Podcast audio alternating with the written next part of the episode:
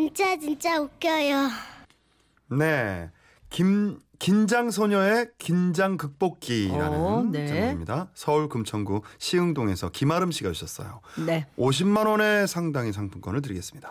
저는 아주 어릴 때부터 소심하고 숫기 없기로 유명한 긴장소녀였습니다. 음. 어느 정도 숫기가 없었는지를 말씀드리자면 일단 어릴 적 온 가족이 다 모인 설날이었어요. 자, 이제 세배해야지. 우리 꼬맹이들 중에 누가 누가 제일 세배를 잘할까? 자, 자, 자! 그래 그래 옳지 잘하네.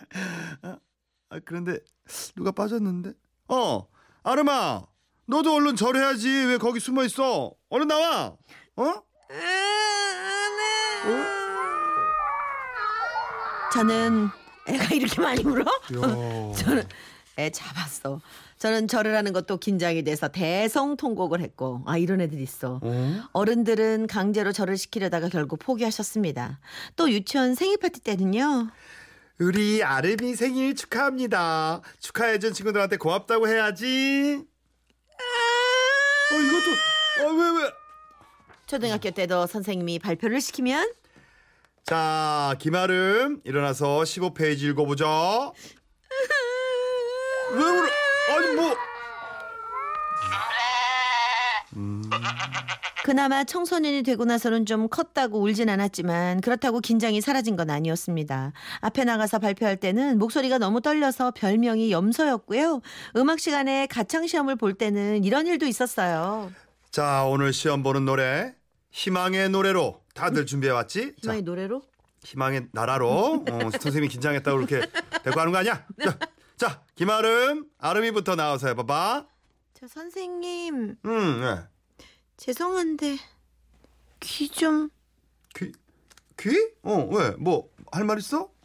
시작할게요. 어머, 배를 어. 저가자 호만 바다 물결 조편 온도 끝도 배가 나가겠니 그래도? 야, 아, 진짜 이거 심하셨구나. 이런 험난한 학창 시절을 보내고 드디어 대학생이 되었습니다. 음. 그런데 대학은 왜 그렇게 발표 과제가 많은지요? 아니 뭐만 하면 발표, 발표, 발표. 전 발표를 하는 게 너무 힘들어서 하루는 친구에게 고민을 털어놨습니다. 나는 세상에서 앞에 나가 발표하는 게 제일 싫어. 그것만 생각하면 며칠 전부터 막 속이 울렁거리고 학교 가기가 싫다니까. 아, 야, 나 이래서 앞으로 학교 어떻게 다니지? 너 주량이 얼마야? 주량? 왜? 뭐 소주 반 병 정도? 그럼 발표하기 전에 소주 딱 한 잔만 마셔봐. 발표 전에 술을 마시라고? 너 옛날 어른들이 밭일하고 힘들 때 새참으로 막, 막걸리 마신 거 몰라? 왜 그랬겠니? 몸이 긴장하면 더 힘드니까 긴장 풀려고 그런 거 아니니? 취할 정도까지는 마시는 건 뭐 아니면 효과가 있어요. 해봐봐. 딱 한 잔은 괜찮아. 저는 처음에 말도 안 된다고 생각했지만 지푸라기라도 잡고 싶은 마음에 발표가 있던 날 소주 한 잔을 마시고 단상에 올라갔습니다. 처음에는 너무 떨렸지만 얼마 안 있어서 몸에 따뜻한 기운이 이렇게 쫙 돌고 친구들 얼굴이 약간 흐려지면서 제 목소리가 커지더라고요. 친구야, 너 완전 사랑해. 야, 진짜 소주 딱 한 잔하고 발표했거든? 제대로 성공했어. 누가 나더러 염설해? 거봐. 내가 뭘 했어. 대신에 절대 과음하면 안 된다. 너 그러면. 더 더 큰 실수할 수 있어, 얘. 어, 야, 누굴 바보로 하니? 친구야, 어쨌든 고마워. 잘 됐다. 그때만 해도 앞으로 제 인생에 긴장이란 건 없다고 생각했습니다. 그 일이 있기 전까지는요.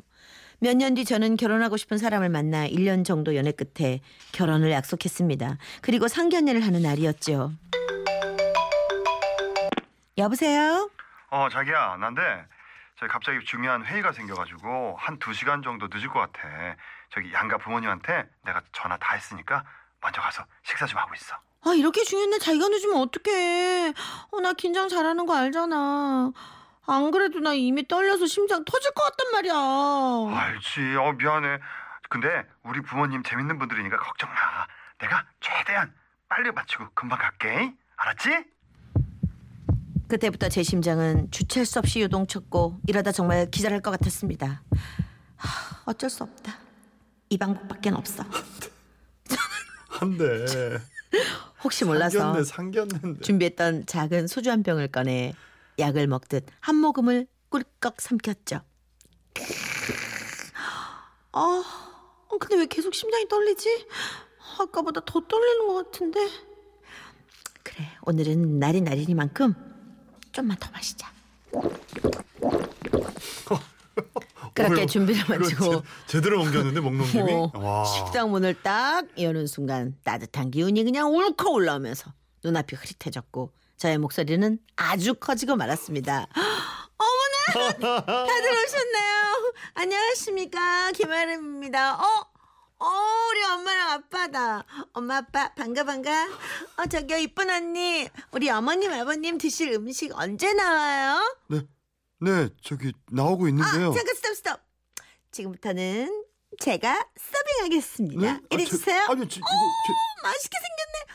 어머님 이거 드시고 아버님도 이거 드세요. 다 드세요. 모자라면 제가 또 퍼올게요. 저는 주문이 서빙하는 음식을 전부 받아서 날랐고 음식을 다 서빙하고 나서는 갑자기 송혜교와 비가 나왔던 드라마 풀하우스가 생각났습니다.